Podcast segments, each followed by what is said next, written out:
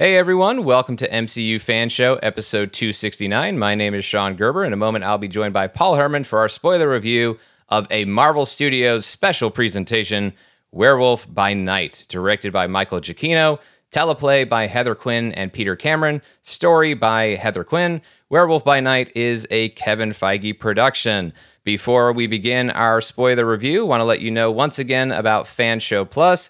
That is the podcast that is exclusive to premium subscribers over at patreon.com slash Sean Gerber or on Apple Podcasts if you search for the MCU Fan Show channel or Fan Show Plus, you can find it there and subscribe so you can hear us talk about extra MCU topics like Harrison Ford joining the MCU and also some things outside of the Marvel Cinematic Universe, which we have coming up with our Andor mid-season spoiler review slash breakdown. So check that out over on Fan Show Plus. Also, make sure you're following us in those places you can. We are at MCU Fan Show on Instagram and Twitter. And if you're enjoying the show, we would greatly appreciate a rating and review from you over on Apple Podcasts. Thanks so much to everyone who has already taken the time to leave their review. And now, on with our show.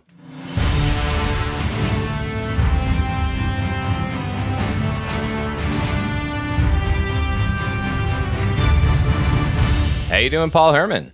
Uh, it's been an eventful morning for me, but I'm glad I'm here. i have been waiting to talk about this special, so uh, I, I'm I'm jazzed. I'm jazz, jazz, jazz. You could say. I am very excited to finally be talking about this. Thank you, everyone, for your patience in waiting for this Werewolf by Night spoiler review. We were a little busy finishing up the first, what we hope is just the first season of many, or at least a few, uh, seasons of She Hulk, Attorney at Law. But now we have the time here to go ahead and talk about Werewolf by Night, and I am so excited to dive into it. And also, I kind of like that because of the way the schedule had to work out for us, now we get to allow this to be a featured thing here. It's not just thrown in alongside a She Hulk review. Werewolf by Night gets its own week all to itself right here on MCU Fan Show. And I'm very happy about that because I am very, very happy, Paul, with this Marvel Studios special presentation.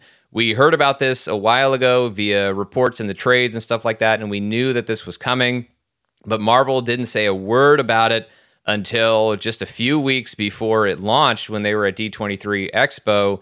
That was when they announced that this was going to come out back on uh, October 7th, is when it premiered on Disney Plus. And I loved that approach. I also just loved the idea of a Marvel Studio special presentation and allow and then the when we saw the trailer for this, the format of this to really be true to classic monster movies and that sort of thing. And I was very excited that something like that could exist within the Marvel Cinematic Universe, not just for this special presentation, as wonderful as it is, but also it just opens up so many other types of things and types of stories for the Marvel Cinematic Universe. So the idea of this is great, and then the actual execution for this specific Marvel Studio special presentation, Werewolf by Night, I thought was was really excellent. I don't know where this lands on my Marvel Studios Disney Plus things, but it's it's up there for amongst my favorite things we've seen this year, especially for this, the stuff from Marvel Studios that is exclusive to Disney Plus. I really enjoyed Werewolf by Night for all of the reasons we're about to discuss. Yeah, I, I really have a lot to say about this, to be honest. And I, am going to try to uh, just wait and kind of let it all out uh, gradually as we break down the episode or, or special, I should say.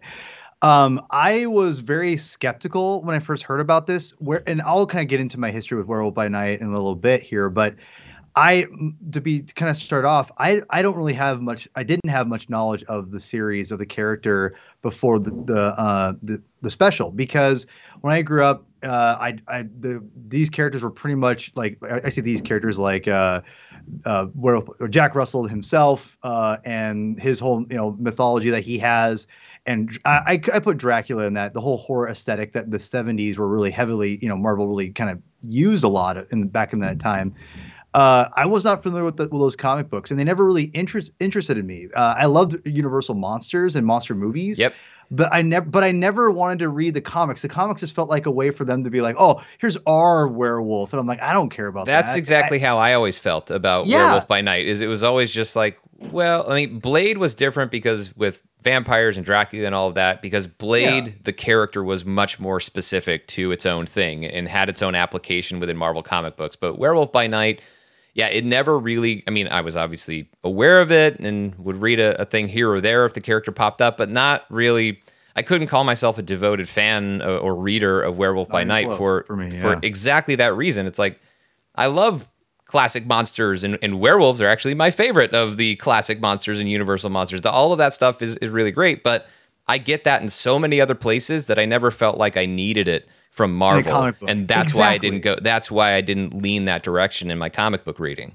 Yeah, and so and it's funny because over the years now I've learned that spe- both series are beloved and they have their own cult, you know, followings. And I remember thinking, oh, because they're monster films. Well, actually, I, to much to my surprise, it's for a number of different reasons. Uh, I actually went back and started after watching the special, started reading the the uh, comic books, which I can't wait to break in and use that to, as we break down this this special.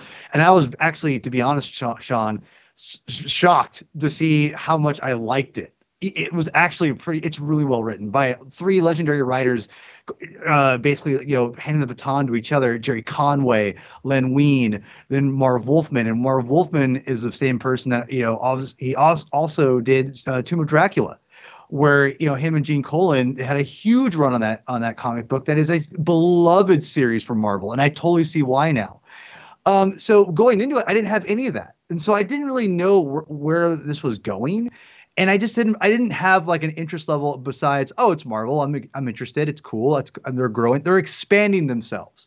And that was what I was more excited about because I love the I like the, uh, a lot of the horror aspects of the Marvel universe. I'm a huge Ghost Rider fan but I don't I don't I'm not a big horror guy myself in general but I like some of the characters in the mythology that Marvel has you know the 616 universe that they've given us. So hearing this get I, I wasn't really excited, and they've kind of held it close to the vest for a long time until we got the trailer. As close to and the so, vest as anything, anything, Marvel's ever done. Yeah. To just be like, oh yeah, this is coming out in about four weeks, which is awesome. And I think, and that's the thing about it. It really kind of smacked me in the face. Saw the trailer. I didn't even see Man Thing at first. I, I, I just, it's kind of went by once and went, whoa, that's that's crazy. They're going this direction. And then I saw still went man things in this. Oh my god! So I mean, there's so much that I was just like, okay, I'm excited. It happens in four weeks, and there's something to this, Sean. I really do. I think there's a lot we're, going to talk about here in a second. I'll end with this as we begin. I'll end as we begin. I I liked how they put this out because it hit us it kind of smacked all of us in the face and went, "Oh, okay, it comes out in a few weeks, sweet." And then we're anticipating it, and then it happened, and it felt like a very, it felt perfectly how they released it because I don't know if you want to kind of show the trailer, get us excited for it, and then kind of forget about it. This was like, here's a trailer. Guess what? It comes out in a few weeks. Oh, hell yeah! And then you watch it, like, oh my god, that's perfect. It felt very uh, strategic in the best way possible and I almost endorse more surprises like this because it just I don't know. I I I think the time maybe this may be my own opinion. I'm sorry, maybe I'm, I'm alone on this. I'm curious your thoughts, but it feels like the strategy of how they release this release this helped I think the anticipation and helped I think viewership. In my opinion, maybe I'm crazy. I think I what it what it really helped with is it removed a lot of it removed any burden of expectation, and that sounds like faint praise. That sounds like a really backhanded compliment because it's like, oh well, that's why everybody likes it so much is nobody had any time to expect anything from it. But that's not really the point there. Like the point when I say it's unburdened with expectations, it's more of the expectations as driven by speculation and all of these things. Like sometimes we have we know about these things so far in advance that we collectively as fans we spend so much time whether we're talking about it tweeting about it or just thinking about it in our own heads whether we share those thoughts or not we're all dreaming up all of these scenarios of what we think it could mean and what we think it's going to do to the larger landscape of the Marvel Cinematic Universe and, and all of those types of things. And look, that's part of the fun. So I'm not knocking that. Like I like it, and I'm not saying that Marvel should never announce anything until four weeks before it's going to come out. I obviously know that's not realistic for most of the things that they do. But for something like this, it is possible. And it is very helpful to just have a very straightforward, this is what it is, and watch it for what it is, and hopefully enjoy it for what it is, and not necessarily comparing it into in your head to what you thought it was supposed to mean in the, the, the broader Marvel Cinematic Universe and all of those things. Like we can just be very straightforward, and also you don't necessarily have to think of it. What they presented is exactly what they delivered. This this show was exactly what the trailer promised. In that, and it's not to say there weren't surprises and things like that, but it's not like they were promising some big superhero story and then they gave you more of a, a classic mon- mini monster movie or something like that they gave, they were presenting the classic mini monster movie and that's what they gave you and it worked so incredibly well because it was very well written very well directed and just superbly acted across the board. I know most of the cast is just smaller role players but they do a great job in the little thing in the little parts that they have. And then of course you have you know your three main leads here with Gael Garcia Bernal as Jack Russell, Laura Donnelly as Elsa Bloodstone, Harriet Sansom Harris as Verussa, and that's largely what's carrying your story. And all three of those actors are just stunning in this. And you know, Harriet Sansom Harris, like obviously you're going to talk a, a, lot about uh, Bernal and you're going to talk about Donnelly, but Harriet Sansom Harris, like as an antagonist in this, was so good. And I mean, she's been good in you know a lot of stuff over the years, but. Um, and I was very happy to see her in the trailer for Werewolf by Night because I figured she would really add something to this. Uh, and she totally did. She was excellent, but I'm, I'm, getting too specific here with the performances already. But uh, I, I, do think that the shorter time frame and just dropping this, uh, and and even some of like I don't know the fan uh, entitlement or whatever, where we always think we're about to see the biggest thing ever, or whatever the case may be. Like it was just, it felt like something extra, but at the same time, it didn't feel like when you watch it, it doesn't feel extra and frivolous in that way. Like it really feels like a worthwhile story that was being told and got to be told on its own terms in this really cool and, and interesting way that harkens back to, you know, it plays on the nostalgia of anyone who does like classic monster movies and, and grew up watching them. And uh, also for somebody who maybe didn't watch those types of movies and things like that. It's still kind mm-hmm. of a mm-hmm. cool throwback that maybe gets you more interested to exactly. go back and watch those types of mm-hmm. things. And and you know, the last thing I, I, would say is just going back to the comics for a second. You know, I, I would say these are the re- when I list the reasons why I didn't reach out in the comic books. Like that's basically me explaining a my bad. Like I should have been reading those, and I shouldn't have been dismissive Word. of those. Um, because yeah, I, I'm not surprised, and I do need to go back now and, check those out that's just why I didn't favor, you know, the reasons I didn't favor them as a kid growing up reading Marvel comic books are not necessarily, you know, that that's no knock on any of those books or anything like that. Now I know that there's plenty more to to go back to and and explore, but this special as just coming in under an hour, I, am so excited about this because this to me, like as soon as they announced Disney Plus and obviously Marvel Studios being part of it, I was dreaming up like, could this bring us uh, the return of the Marvel one shots? And this is kind of what that was, except obviously this is much bigger than a one shot. This is you know almost a almost a full hour with this story. And so if we can get these Marvel Studios special presentations, and I kind of feel like the Guardians of the Galaxy holiday special will also be a Marvel Studios special presentation. So if we can get one or two of these a year on a regular basis, and now I know with the Guardians holiday special, they obviously announced it years ago. But going forward, I would love to just see these drop. And yeah, we don't get uh, we don't get a lot of notice in advance because I do think it just changes the way it, it changes the pace on how we experience these things and our life cycle with them as fans. Um, and and I think that it doesn't need to be this. It doesn't need to be what Marvel Studios always does, but for these special presentations, I think it could work very nicely, and it certainly did here. Yeah, I, I think the series the one thing this this special kind of uh, really shows us is that and I know there was, I saw like there's some rumors or that maybe Marvel's maybe going more this route, and I'm not sure how much validity that there is to that. And I don't know if abandoning TV series, you know, a, an actual like uh, TV series like She-Hulk or Miss Marvel is a, a, great idea either. I just think you really need to uh, assess and address and see what the stories need a TV series and what series or what uh, stories and what characters might need a special, a couple different specials a year. We're, you know, on the Patreon uh, fan show, we're going to be doing uh, uh, Andor, and I have a lot to say about that. But I kind of it kind of connects with this, Sean. I think what Werewolf by Night does, it really does open up so much, I think, mm-hmm. story wise that for the MCU, but not just that with the characters, which we'll get we'll get to that in, in a second.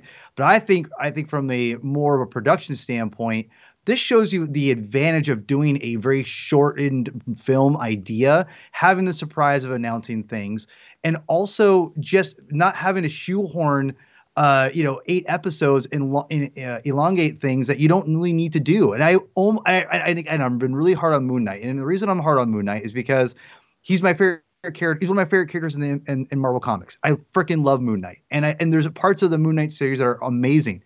There's, but it didn't feel it didn't feel connected to me as far as it didn't feel right as a TV series. It just felt kind of off to me, and it's not. It wasn't terrible. It just I don't know, and it makes me think that after watching Werewolf by Night maybe and, and now watching Andor to be quite honest, we'll get that on the Fan Show Plus side.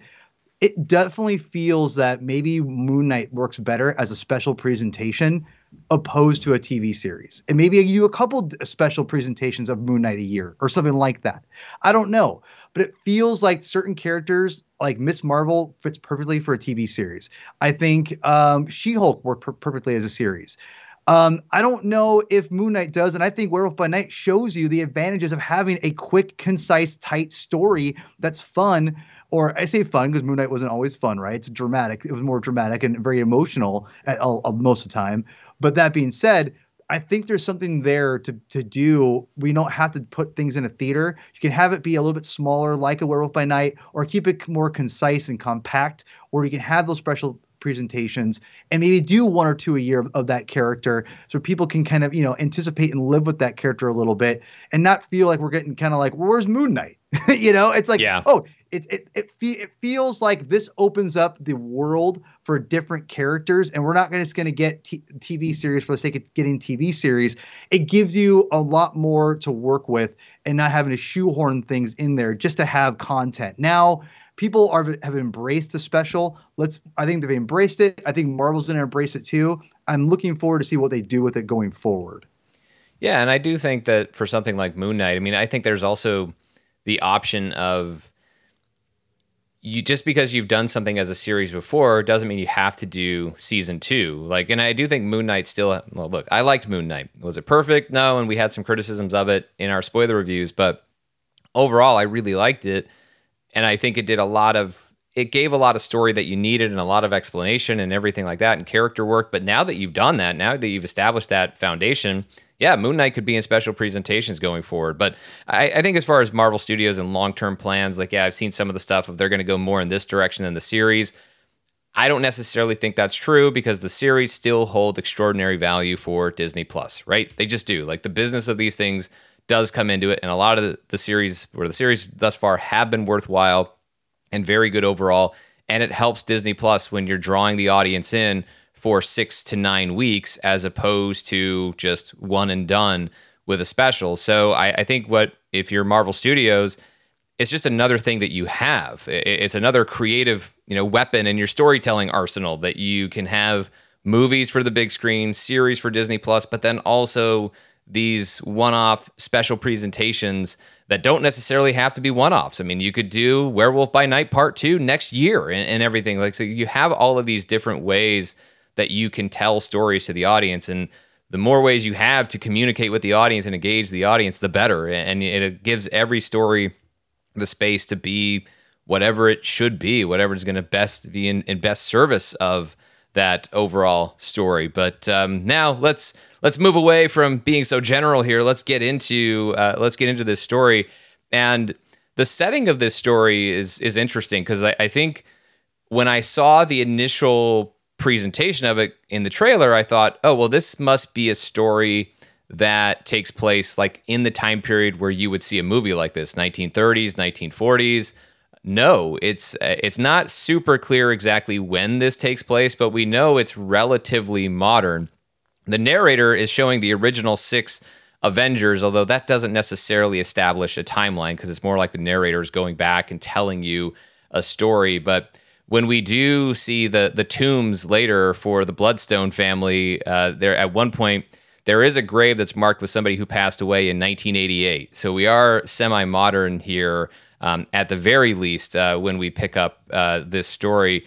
But what has happened? Well, the Bloodstone family, led by Ulysses Bloodstone, they've got this tradition of hunting monsters, but now the patriarch, Ulysses Bloodstone, has passed away. And so the relic that Ulysses used to kill monsters must be passed down to someone else. But because of an estranged relationship with his daughter, Elsa Bloodstone, which we will get to throughout this, uh, this special presentation, uh, because of that, uh, that strained relationship, the Bloodstone is up for grabs. And so we have a number of hunters there who are there to pay their respects to Ulysses, but then they are also there to go on a hunt. And whoever successfully hunts the monster will be the winner of the Bloodstone, the new keeper of the Bloodstone. And so it is Elsa's stepmother and Ulysses' wife slash now widow, Verussa, uh, who is kind of the master of ceremonies here, running the show.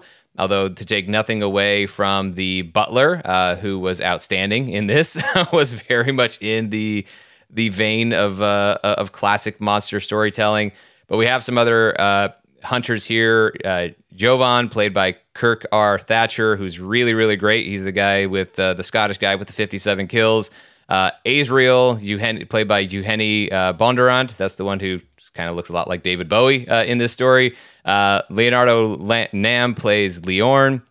Uh, Daniel J. Watts plays Barasso. And those are our hunters, in addition to Elsa, played by Laura Donnelly. And the one that we enter this setting with, that is Jack Russell, as played by Gael Garcia Bernal.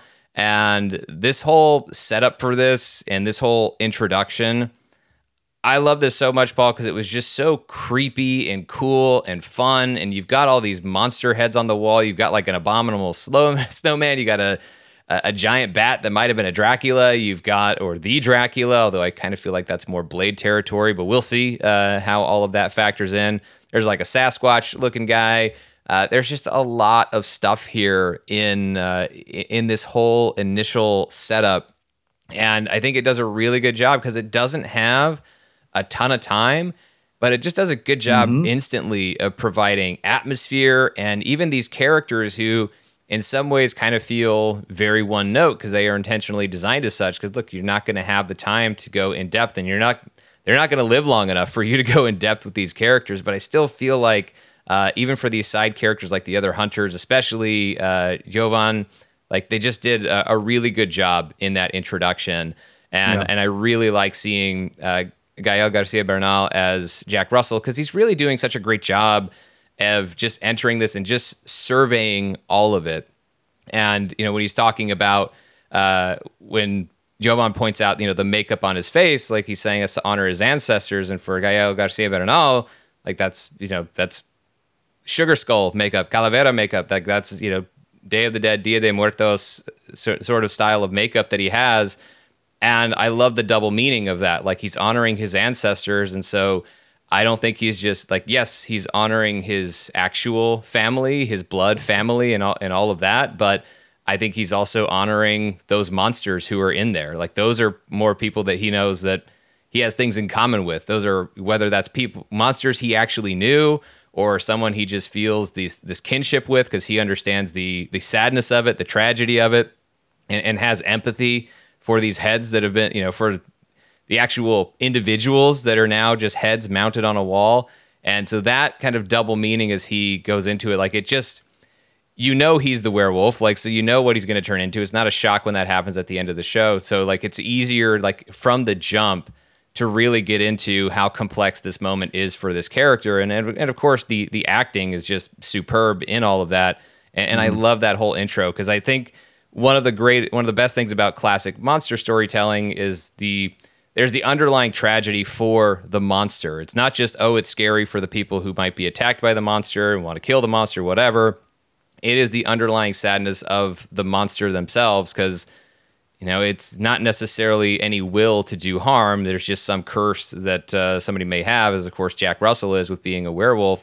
So, getting into all of that rich emotional complexity and doing I think they're doing a lot with very little because I think Michael Giacchino as a director does a good job of just allowing Jack Russell to absorb all of this and in the process we get to as an audience and it, it's very quiet it's very subdued but it works very well this intro was so so good. The narrator, it because you're calling back to like you said, the old monster movies. It's it's kind of introduce it introduces things very well, and it, it's it's combining so many different things. It's getting you caught up that is in this universe, but also it it very very I think cleverly, Sean, shows us that these monsters have been around for a while and that they have existed in this universe, and that's what and I, I love I love that because you know I go back to the beginning of the MCU. We, superheroes haven't really been born yet, or they've been very much on the low key, you know, down low, whatever, right? And monsters are definitely there too. And you're, you're, we're seeing the fact that this is not just a birth of like monsters are here. We all know the Bloodstone's there, but like you're establishing with this, like, hey, like these, this has been going on a while. It's brilliant how they've done it, and you set that up, and like, okay, cool. Like you already accept that, like anything is possible in this episode, which is really, I think, really well done and, and perfect. And and with with all the different uh, and you know and or drawings and things like that that introduced that was really cool. Um, one of the things I, I, was not expecting was just how, and we see them in the trailers, but all the the, the characters that are there. Um, it's interesting because they they all look incredible. They all look like they're straight up just like color they're colorful even though it's black and white there's so much you can tell through just what how they all look and they're all interesting looking i look at like and this is not a fair comparison but when i look at something like a movie i, I really like called predators right? They're all just like just very general like mercenary people. And and, that's how a lot of i think not just that kind of film but like a lot of films treat their characters. It's like they have you know there's some there's some color here or there as far as like you know some funness or you know some make him look make him look interesting but there's not a lot of that. This does not go that way at all. In fact they embrace that comic i always say that comic book aesthetic it's not really a, a good uh, description but it's well basically these peters they're so like just out there and, and unique and they're just they're not just mercenary people with like camouflage and, and machetes and machine guns which very easily could be the lazy way to do it and like or wearing all black. No, it's like they're just they're so unique in everything they do. They look like such unique characters. They look like they're straight from a comic book. There's so much uh, detail in what they look like. I really appreciate that because the lazy way to me would be like, let's just make them not look interesting. But no, they they all look they all fascinate me. Honestly, they all do. And I kept thinking like, are these all people in like the series that I've never read? Are these all there? I don't I think they're all made up for the for the show, but or whatever. But Jovan, I mean, like the, the little bit that he's there, um, and the one I, looks like David Bowie. I forgot what the, that character's name was. I love love them. They were awesome. I like let's let's get let's get. I want to know more about them. I mean, all that stuff. There's so much great stuff in this that I I loved, and I I was immediately just entranced by. Besides, you know, Jack Russell, he looked interesting too. I mean, I have I had no idea what Jack Russell's character was. Besides, his name was Jack Russell, and yeah, I just kept Jack Russell, you know, but not a terrier not a terrier, you know. But the thing was, like, they're all they all look so fascinating, interesting, and, and obviously Elsa Bloodstone when she shows I mean, up. But that I mean, is like a classic comic book hero ex- name is to take the werewolf, take the werewolf character and give him the the alter ego Jack Russell. I mean, it, and that's and I know. And oh, I it works. I love it. Yeah, no, yeah, it works perfectly. It just I love the the introduction. It I don't want. It really does set up. I think the entire film as a whole really really well it really gets you ready for anything and there, i just I, I really appreciate the the the character design that they've put a lot of attention into and i i just want I praise them for it because I think the lazy way, the cheap way would be like make them look just give them generic things, whatever. But no, they went the other way, which was let's make everyone really unique and have fun with this and make them have some like have their costumes basically tell their character and not just be plain, you know, plain people. It's like I really appreciate that. And I loved everything about this introduction. Yeah, I, I thought it was really outstanding. And, and I think that there's just so many interesting things like going on in this. Like there's as he's looking at like the artwork on the wall, like one of those things actually looks like Gorr the God Butcher from the comic books. That uh, there's like a, a painting of of a battle with a monster that kind of looks like Gorr, although that's not that's more comic book gore than of course the Christian Bale version that people saw in uh, in Thor: Love and Thunder this year. So I don't think that's the point of that is to say that that's Gorr the God Butcher. I, maybe they just like the design. Um, there's a lot of things uh, with this where I, I, think it just does tone setting is such uh, is such a strong thing that's being established there, and and I think the way it just kind of welcomes you right into the story. That's also why I like the narration. Like it, I love just getting the setup, and we throw you in, and, and here's what we're dealing with, and and as Jack Russell is taking all of this in, we also meet. Uh, Elsa Bloodstone, who's there, and, and of course having this interaction with her stepmother Verussa, and her stepmother, of course, talking about what a disappointment she is and, and all of that. And she, basically, she's forfeit her birthright. So she gets to compete for the Bloodstone like anybody else, but that's it, instead of just being handed to her like it ordinarily would have been. And we have no idea if that was actually Ulysses' wish. Like, we do not know. Like, this is obviously a game that Verussa has, uh, well, Ulysses seems to have been on board with it, at least via his recorded message uh, with his animated dead body as the coffin opens up. And that's where I just love the butler as he's cranking open the coffin. The faces that he makes are just classic. Like it is super over the top and cheesy, but very welcome uh, in something like this. And, and I just, I absolutely loved it. And I thought it was funny. And, and look, and I, and I loved when Ulysses lays out the game the whole "I'll be rotting for you" pun, all of those things. Like this was this was just good, like Halloween spooky fun. Like this really is a Halloween special as released in October. Like it's totally meant to be all of those things, and like and it just works. Like this feels. As I'm watching this, like I just keep thinking in my head, like I can't wait to be watching this every year in October. Like I got my Iron Man 3 Christmas rewatch as an annual thing. Uh, I'm also going to be adding Hawkeye to that mix, but I, I love being ha- having some MCU things that sync up with holidays. And WandaVision kind of lends itself to Halloween, especially the Spooktacular.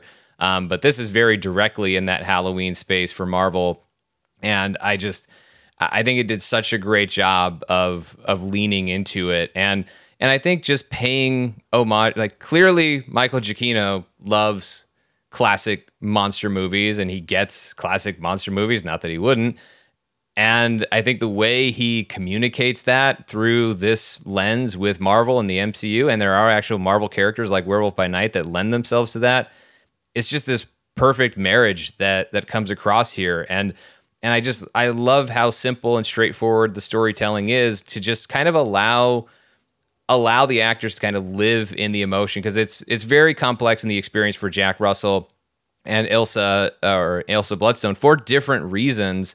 But I think because the story is is fairly simplified and, and, straightforward, like it just kind of allows the emotional complexity to shine. And I think that it does. So there is this sadness from Ilsa Bloodstone because you can tell, like with Laura Donnelly, Laura Donnelly's performance, there is a love of there is a, a love of her father, a sense of loss that's there, but there's also this contempt for her stepmother, and you it's not hard to put two and two together and figure that maybe the stepmother Verussa had a lot to do with that relationship between Elsa and her father Ulysses uh, being strained to the point where Elsa had gone away uh, and and is in this circumstance right now and then even just the way Verussa like is just kind of gross and grosses Ilsa out clearly when she's talking about the kind of lover that Ulysses was. It, it had everything. Like it had the emotion, it had the drama, and yeah, it even had some quirky, awkward, uh, awkward humor throughout this that just uh, that just made it work. And this is all happening before we even get to the hunt. But now, with that in mind, the terms of the hunt are fairly straightforward the blood there's a monster that's going to be let loose on those sacred grounds and we have uh, the bloodstone will be affixed as Verussa explains going to be affixed to the monster to weaken it but then also make it angry. Whoever slays the monster gets to be the new keeper of the bloodstone but this is a competition. So these hunters not only will they be hunting a monster they'll be hunting each other because uh, it's every hunter for themselves because hey the odds of you being the winner go up if you take out some of the competition. So that is part of it as well. And Verussa is clear to mention that Elsa is fair game, meaning the hunters can take her out just as fa- just as fairly, just as easily as uh, any of the other hunters uh, who are there. So that setup for the game and all of that, it's done very well. It's very efficient in the storytelling to make sure us as the audience we understand the terms. But I also think the fact that they lean into all of that, they lean into everybody questioning Elsa's right, except for Jack, everybody questioning Elsa's right to be there. But also, it tips the hand of why Verussa probably wanted this is like, yeah, she doesn't think that Ilsa's going to measure up to these other hunters. And basically, it's a setup for the stepdaughter she never liked anyway to be killed violently uh, in this whole circumstance. So, a lot's being communicated in fairly simple, straightforward uh, storytelling. And it just, it, it ups the drama behind all of it. And again, the, the performances really are carrying this. And so it's a credit to the actors, but also Michael Giacchino as a director having the trust in the actors to kind of pull back, not over explain everything, allow the story to be presented in simple terms, and just let the actors carry it uh, with the emotions that they give to these characters. And so all of this setup before we even get into the hunt itself, I think it's just, it's really, really well done. Like it, it is terrific storytelling. Yeah, Elsa Bloodstone is a really unique character that I she she had a, really brief introduction in the early 2000s, a very terrible one from the period. I never read the comic. I'm not, I'm not sure if, uh, if, I'm ever going to read it, but I did read her in Warren Ellis's and Stuart. Um, oh, what's his last name? Uh, I forgot his last what, what his name was. Uh, really good artist though. Um, uh, but they have a next wave series, which you have Monica Rambeau in um, who obviously is very prevalent uh, in in recent events in WandaVision and the upcoming Marvel series. She and her are both in uh, a team called Next Wave. It, it's not like this at all necessarily, it's, but it's a lot of fun. It's, it's actually pretty pretty good. I really liked it. But I really got to know that character, and she was a monster hunter and, and her dad and everything. And I really like the character, and they're very different from what I see in this but the one thing I loved about this introduction is, again, you, through the fact that she has a legacy, there's a constrained relationship. Obviously, she's, she's there, you know, because she cares. Um, but you're establishing that she kind of went off on her own and that she is her own person. And I really like that idea that she's just kind of there because she wants to make sure it doesn't get in the wrong hands. You kind of get that idea already. Um, and the introduction to all this was with her specifically it just this again the again I, am terrible with names everyone knows it the actress playing her just she really does a great job of making you at least for me i, I was instantly drawn in mm-hmm. how the things she how she acted how she reacted to things is hilarious um just who she just again the little bit that you see of her there's an impact there. And i think that with all of them with her showing up late and everything it just you're instantly are like what's going on here? I, I love the intrigue and I, how it unfolds and everything is is perfect. But yeah i i really like the introduction of her specifically. And i just think that again they do a lot with little and that to me is the theme of this whole special and i think it definitely continues with her they really do a great job of focusing on her but not giving us enough where it's like she's hamming it up it's subtle, but there's enough subtlety there that's interesting. And again, that's all in the performance, in my opinion. Yeah, and there's a lot of fun mystery to the performance yes. and the way the character's been introduced because even when Verussa is talking about, you know, he forfeited all these years of training, and she points out, well, training with him, training with her father. She's been training, and and I think that's where I mean, we see evidence of that during the hunt, and I think that's what's so interesting about this character is that she is incredibly formidable in the battles that she has with other hunters, but at the same time, she does have uh, she's also able to be very very vulnerable in these moments. And i think this is a very this is like the weirdest complex most complex time for her probably because I'm, I'm sure that she loved her father despite how complicated things may have been with that relationship. And so here she like, and that's also one of the things I thought about as I was watching her dad, and even kind of the look on her face when we get like the puppeteered version of of dear old dad, like laying out the the setup for the hunt, and I'm like, this poor woman is watching her father's body uh, being animated to lay this out, which I mean, I guess Ulysses wanted, um, or maybe he didn't. I don't know, uh, but uh, but it's just it's so weird for her to have that set up obviously her her stepmom just giving her a hard time as i'm sure she always had and that's like putting it nicely to say giving her a hard time. Like all of these different things are going on and she wants the bloodstone and we're not even entirely sure why like because of what it represents for her family. She doesn't necessarily seem to be in the mood to go on a rampage and kill a bunch uh, a bunch of monsters. Maybe she just wants to keep it away from from others or that's what allows her to feel close to her dad, or it is just her family and, and that legacy. And so that's why she wants it. But there's a lot that's still left unsaid with that character that just it allows the character to be interesting and, and mysterious in this story, but also it's just ground for further exploration and, and more and follow-ups to this. As I said, like I, I don't think this is I do think this being the nature of the MCU, these characters, their stories will continue. But I also hope it's not just cameos and other things. Like I think their stories should continue in, in big ways, even if it's just more special presentations like this. As I said, Werewolf by Night 2 um, with Elsa and Jack and, and being allowed to go even deeper into these characters and, and their past, present, and, and, future. But what they do here with Elsa, I, I thought was very, very good. And and same thing with Jack. Like we're not entirely sure kind of what his deal is, but we get that interaction, that first meeting once they start the hunt and they go in and again it's every hunter for themselves. They get to use whatever weapons they find in the space.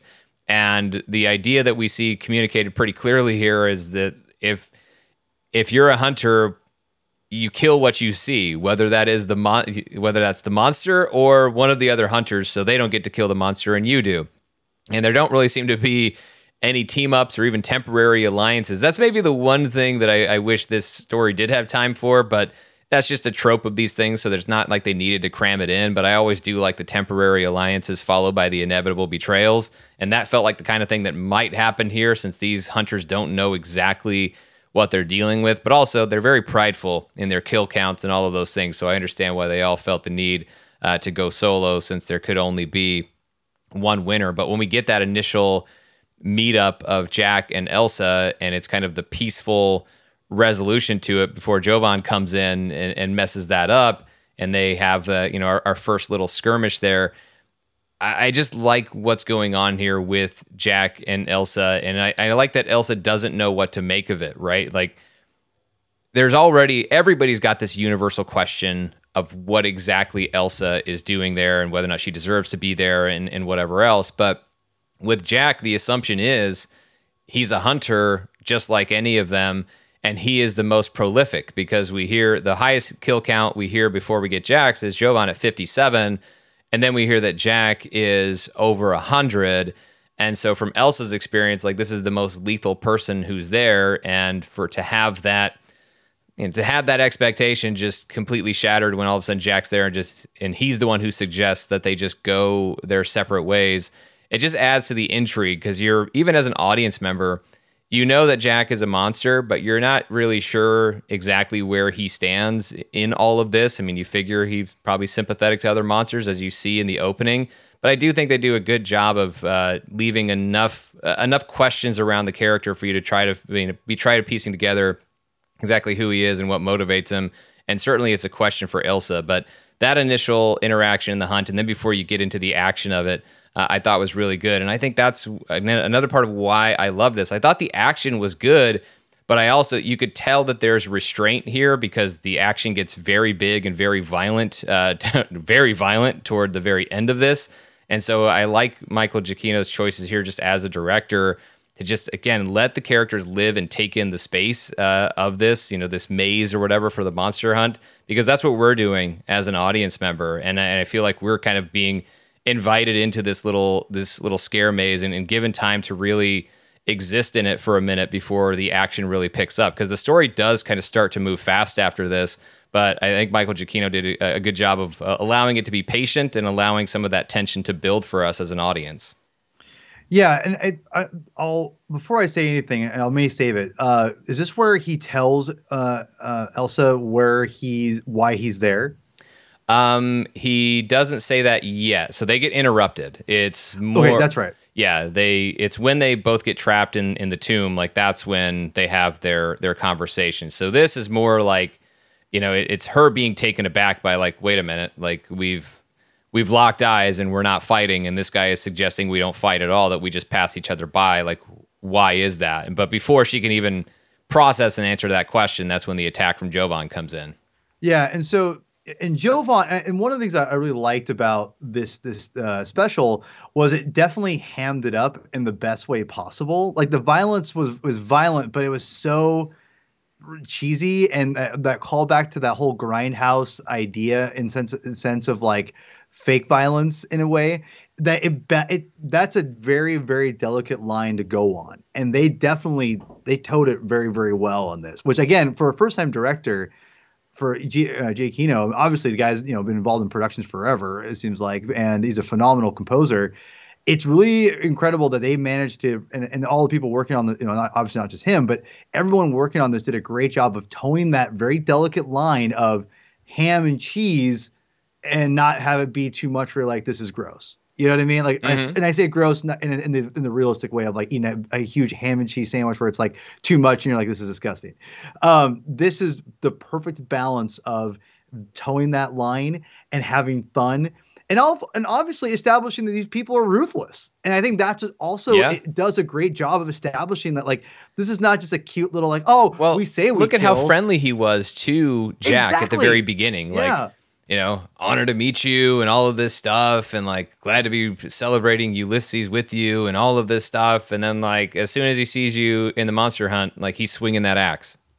Yeah, and and again, like it really sets up the fact that this is for keeps. And there's, again, I I don't know if this is all just uh, coincidence, is how it all worked well together, but this feels so perfectly placed to set up everything that I'm just like, man, like they do they're doing a great job of again towing that line enough to where you can have fun with it. They can be, you know, they can do violent things, and you're not. But it's also safe for kids to watch. It's obviously not realistic, but at the same time, it lets it for you can have like families enjoy this. Like, yeah, and, and I don't. Be, yeah, I mean, I think I think so. I think some of the violence toward the end, you know, if you were letting your five year old watch it, you might be having I mean, some regret. That, but that's obviously a, yeah. But I mean, it's it's PG thirteen. I'm actually not sure what the official like TV rating is. It's probably like a TV fourteen or something like that. But it's not as bad as it's not as bad as I.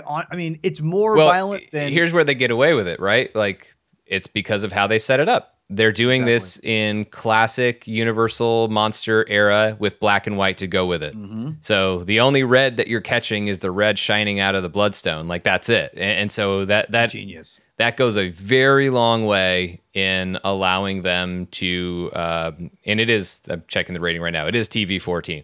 And yeah, they that's why you can do it. If this stuff was in color, uh, you know, except for obviously I know the very end is, but if all of this violence was in color with severed hands and swords being, you know, slitting people's throats and going, you know, swords going into people's heads and all of that stuff um, that you get later on. Yeah, if this was in color, you're this is a TVMA presentation, but because it's not, you know, they're allowed to get away with more. But hey, that's that's part of it, right? Like understand yeah. the medium that you're working with and the presentation, yep. and understand the additional thing, the additional space that that gives you. If it gives you a little extra room to go into it, and I also think that a lot of the violence, I mean, there is some violence that is just plainly shown, but there's also a lot of the violence where you don't necessarily see the claws digging into somebody's skin. You see the swipe and then you see the blood splatter on the screen, you know, on the camera. Like that's the stuff that I think is really, really, uh, that's really cool. And then some stuff that is, yeah, just plain as I said, you see a sword go into, you see a severed head, you see the arrow get shot through um, the one guy's jaw as he's falling in. Like there's some stuff you know, to just kind of keep up pace with uh, with the story here. Like, yeah, Elsa gets away, and that you know the attack from Jovan separates Elsa and Jack, and then Elsa almost immediately runs into Liorn, and that's the one that she ends up shooting. She severs the hand with the axe she picked up, and then shoots him through the jaw with that arrow, and then has to hold on to him and cover his mouth while he bleeds out, so they don't. She doesn't give away the fact to Jovan, who shows up and retrieves his axe, that she's there. Um, that's where yeah it gets uh, it gets violent. But that's where I was saying with Elsa, that's where the intrigue just pumps up with this character. Like she is prepared for that moment, and there is like you you just want to know more of that backstory. You know that uh, okay, there was training for some time with her father, but obviously a lot of training elsewhere, and you just it just raises the questions of where that was and what those experiences were and, and all of that because you do just see how capable she is uh, of a hunter in these battles that she has um, and so, and, and Laura Donnelly again is so great. Like I think the way she changes gears in her performance, like you see Elsa having the anxiety, the worry, and, and everything that she's going through emotionally, and a lot of the vulnerability that comes with all of that.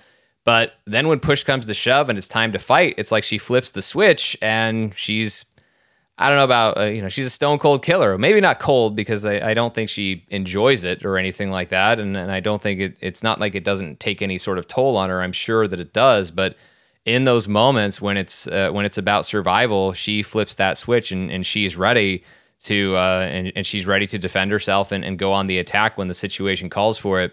And and all of that stuff I, I thought was great. Meanwhile, we finally get to see the monster that they are in there to hunt as uh, Jack has gotten away from that skirmish, and we see uh, he takes a, a lean against the wall, and this big arm comes out, and that arm belongs to Man Thing, aka Ted, and we meet uh, the first monster of our story here, and I. I don't know what I was expecting based on the trailer. Like I knew Man Thing was in this, but I was I don't know if I just thought and I think we might have even we might have even talked about it on the podcast. Like, is Man Thing one of like several monsters that are popping up on this, or is Man Thing going to be a mm-hmm. truly featured part of this story? And suffice to say, and, and I'm very happy to say, and and and just have seen that Man Thing was like a featured player in this story, which is just so freaking cool that you know a mm-hmm. character like Man Thing uh, gets to be so present in this, and also with the way that this ends another character who gets to have you know a potential future in the Marvel Cinematic Universe. And I do think Man Thing is is a hit already and going to be a character oh, that. Uh, yeah. Uh, you know, people are going to want to see a, a, lot more of Ted, and uh, and rightfully so. But this introduction, and I love the immediate familiarity. Like I, I love just kind of the smile and the laughs from Jack, and then like, oh god, I got to get you out of trouble again. You know, asking him if the bloodstone hurts, and like, yeah, they said it would and, and, all of those things, and coming up with the plan of exactly. He's got this little explosive that he's going to use to uh, to free them from this this monster maze. All of that stuff, like I was just, I was flipping out for it. And Man Thing looked so good. I mean, we're not even seeing Man Thing in color yet, um, but I thought Man Thing, I was very pleasantly surprised at, at, how good that looked. And I'm also very excited to watch, and they have announced that they're going to do it. There's going to be a Marvel Studios assembled episode for Werewolf by Night. Oh, and yeah. I really want to see the breakdown because they do have like a, a puppeteer, Eric Beck, like credited for um, Man Thing. And, and, there was an actor, uh, Carey Jones, uh, who's credited as Ted slash uh, the Man Thing. And so I'm very curious to see how much was, you know, practical in a suit with some puppeteering. Uh, also, Jeffrey Ford, uh, the editor of this legendary Marvel Studios editor, Jeffrey Ford, did some additional Man Thing vocalizations on this. So uh, a lot of credits for Man Thing, and I can't wait to see the breakdown of exactly how they achieved this of practical suit with costumes and puppeteering versus CG. I don't know how uh, what that mix exactly is and what all the proportions are within that mix, uh, but it all came together really nicely. Man Thing looks great. Mm. So I it's hard to tell in black and white, like you said, like what's real and what's not, or what's practical and what's uh, CGI It feels more it, it, definitely looks like it's a lot of it's practical at least from mm-hmm. again i've seen it a couple times now um, and i've it seems more practical obviously for the from the, the general body it definitely feels that there's a lot of real like the mushrooms and that stuff it looks very practical to me i'm obviously the head has to be cgi and I'm I'm curious if that's not maybe not a, a bad like cost saving way of just like having to do like that general face area only because everything else looks pretty looks pretty good. If it's all CGI, I, I, wow, it's that's incredible. But either way, uh, yeah, I thought Man Thing looked. I mean, we talk about no notes, Sean. I yeah. mean, you're talking no like not one. That that is like nope, good. Like it's a, it's literally you it's cut like literally like here's scissors. Yeah, here's the went, comic book panel do that, and they did. Yeah. And then, oh, cool! I just, I just, I just, I just Photoshop it and trace it and blow it up from a, you know, on, onto the, onto the whatever, and all this. Yeah, cool. That's it. That's we got it. We're good. Um, he looked incredible. I've always loved Man Thing, and there's a lot, uh, there's a lot of Marvel purists. I've seen them out there already, and they're, they're of the older type, uh, and I say older because they they grew up on Man Thing, and the Man Man Thing, like Werewolf by Night, like Tomb of Dracula, came to fruition in the 70s. And he's a very interesting character in that he's he's almost a vehicle to tell weird stories through because he doesn't he never really talked to anyone. He doesn't have a personality. And so when I saw him on the trailer initially, I went, "Oh, cool! Like he's in this. He, he probably is going to be like the the lurking monster that's just going to be kind of like, oh my god!" And and when he grabs Jack, I'm like, "Okay, you know, here we go." And then they're like communicating and talking. I went, okay, this is different. And I loved it. And I love the fact that they say they have a relationship. And I love the fact that like there is talking and there's there, there's actual like just a there's a totally relate a total established relationship with Ted. And we'll, again, I have a lot to say about Man Thing. We'll get to the end, but there's I'll say a lot here too. With Man Thing, a lot of he in the comic books he never emotes. He is a very just a, he doesn't say anything. He's just kind of this lurking beast that uh, people I say people the writers will use to kind of use him to like usher things like different weird ideas in the actual um, what he represents in the Marvel universe is actually really interesting, which I'll save that to the end because it, it, it actually kind of ties into Wanda, believe it or not, uh, Sean. Yeah. Um. So, but we'll wait. We'll save that for the end for y'all. Um. But right now, I, I I've seen some backlash from people on because this is not man thing. This is because I don't, I don't know if, you remember this, but R.L. Stine did a miniseries that was just blasted, and I read most of it um, because it really took Man Thing's character and actually had him talk. And it was very much it's kind of meta, and and, and they did people did not like it. I thought it was cute. It was whatever, right? And I gotta tell you, as someone who actually loves the, I think the design of Man Thing is incredible. I think it's a phenomenal looking design character. Uh, I fell in love with this character immediately. I was actually like, oh, he actually has a personality. That's great. This is awesome. And I think it's the best move they could have done for him because he, I, I don't, he's just not interesting. I mean, he's he was got a, a, personality, but it's not like it's this overbearing, loud thing. Like it's a balance of he has to be a character, and characters have Mm-hmm. to emote and communicate in some way. Because even even when a character is not communicating, that's communicating because it's a choice to not Mm-hmm. communicate, or or it's a it, it's defining a circumstance for that character if they're unable to communicate. But I, I think with Man Thing in the comic books, like I'm not some devout Man Thing fan. I've always thought the character was really, really cool and really looked cool.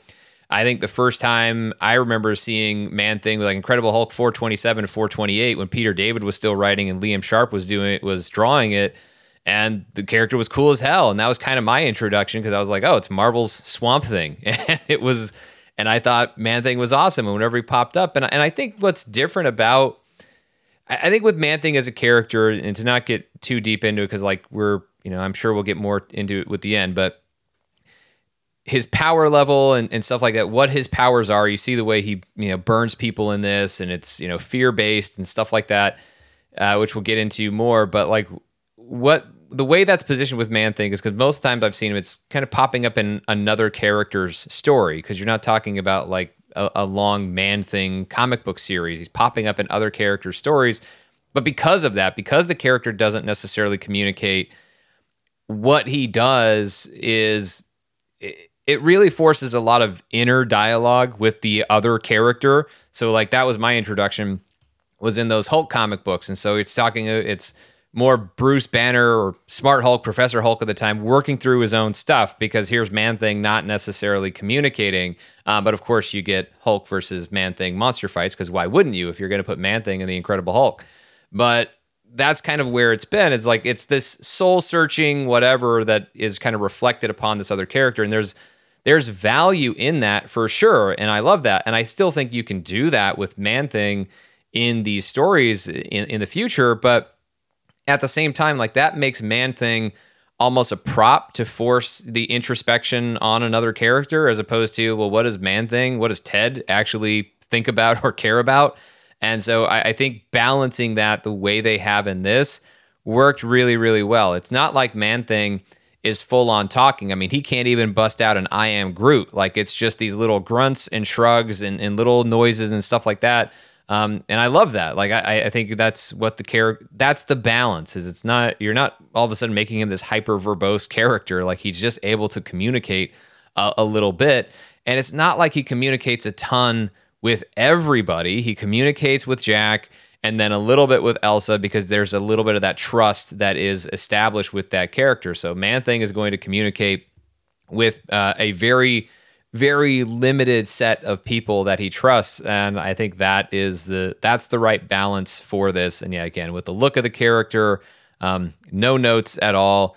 And then uh, of course as we see uh, there Azarel is there. And so of course uh, jack has to go on the run He tries to escape in a tomb. It turns out Ilsa is there and she shouts at him to not shut the door, but it's too late because once you're shut in, you are locked inside until, of course, you, you know, grave rob and, and find yourself a key. But um, this scene, and this is the one you were referring to earlier, Paul, uh, between Jack and Ilsa, where Jack gets a chance to explain why he's there.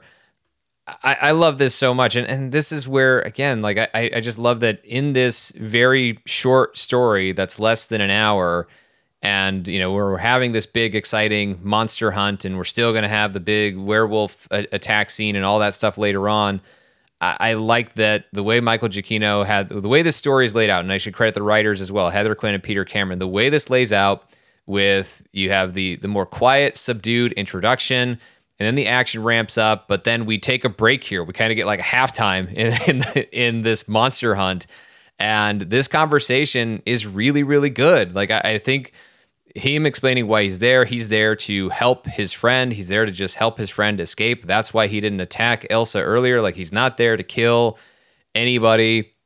And he, you know, and they start getting on the subject of family because that's obviously a lot of what Elsa is dealing with and I, I, love the and even the writing is really good there when he talks about his own experience and, and family and, and that being something that you know whether it's for better or for worse this kind of atmosphere and everybody lives in their own atmosphere is provided to them by their family and and feeling like there's that that one thing that they could do if they had to prove that they weren't like their family assuming that that's negative. All of those different types of things I, I thought were great because it, it applies to Elsa and the problematic nature of her own family.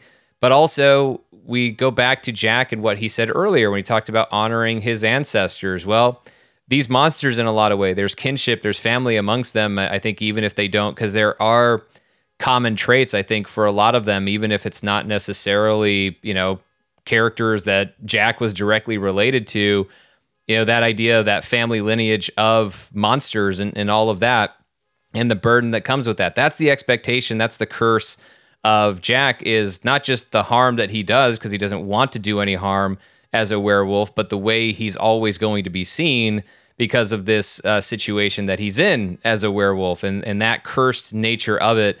And I think when he's talking about one thing you could do to prove you're not like them, I think that's part of what he's doing, like the the lives that he tries to save and all of those different things that's the one thing or the many things he tries to do to prove that maybe he's not like other monsters that really did mean harm and, and enjoyed doing harm. Uh, that certainly isn't him. Yeah, I I love this because you're you're kind of getting a lot of setup here. I think for where Jack has come where, where he comes from, and and you're and it's not laying it all out on the line but you're but he's basically kind of telling you that where he kind of comes from and, and what he's been kind of dealing dealing with his whole life and i like this and there was so much there's a really great moment of these two people interacting and you know i love what he his name is ted you know i love I love when he says that. His name is Ted. And again, you're again you're establishing the fact that he knows this person like you know, pers- like very, very, very, very well. The fact that he knows this this guy's name, um, and the fact that he knows his name and he's friends with monsters leads me to the fact that he could be almost the Nick Fury, if you will, of monsters kind of going forward. If he has a relationship with Man Thing, what does that mean for, you know, and he's got a history of this with his family. What does that mean? It feels like they're kind of setting us up for they need a through line potentially. And I think, and I'll get more of that in a little bit as well because I think there is actually a, a, giant. There's a couple giant through lines to be honest. Um, but there's one that we haven't even talked about, which I can't wait to get to. Um, we'll save it for the end with Man Thing. Um, but yeah, they're they're establishing that this guy might have more connections with monsters than we realize, and I think the fact that he knows this person by name is not just you know he knows him a little bit. He knows he knows this creature's name. His name is Ted. I love it, and so um, and the fact that it also go back to the original uh, very beginning of the show. He he says he has hundred kills. What does that mean? Is he lying? I don't think he is. So I think there's I think there's a balance of monsters residing in the Marvel universe. I think mm-hmm. that he mm-hmm. probably is a protector of of them to an extent until they become they cross a line. And I think that's where right. we're going to get a little bit. And we've gotten that already. So I think there's so much intrigue with this character that like I got to tell you the performance is great um, and I just I love that we haven't even gotten him in full werewolf makeup, and I'm already in, super invested in this character, both these characters. But but yeah, I I I really did start to fall in love with, with Jack Russell with just with him his interactions and his his just his his uh his very there's a there's a very um innocence almost to the way he portrays the character uh and a very on, a very honest innocence it feels like to me at least, at least the way I took it and I feel like that's all there and just it's so charming that you just I just I was rooting for him. It, yeah. I mean, it's it's very obviously I'm supposed to, but I think the performance again the performances really really do a great job of giving us that investment, and I think that I I just love the innocence that he gave from his performance in that, especially in that scene. Yeah, I, I think there there is this kind of sweetness and this sadness I, I think to Jack, and I, I think you're right. Like I don't think it's a lie. I don't think it's all bluster when you say he has over a hundred kills. Although maybe he's counting monster hunters in his kill count. I don't know. Um, I don't know the official scoring system of the Bloodstones and, and all of that stuff and how that gets determined. Otherwise, unless people just say what their count is, but I do think it's authentic, and I think you're right in that. I think that's part of when he talks about the idea of, of family and, and doing the right thing to try and prove you're not like them and, and whatever the case may be, I said going back to monsters, I, I think that's a, a great way of putting it is like he protects monsters. He wants to see the goodness that's in there, the decency that's in the, you know, the human being or the creature, the person underneath the monster.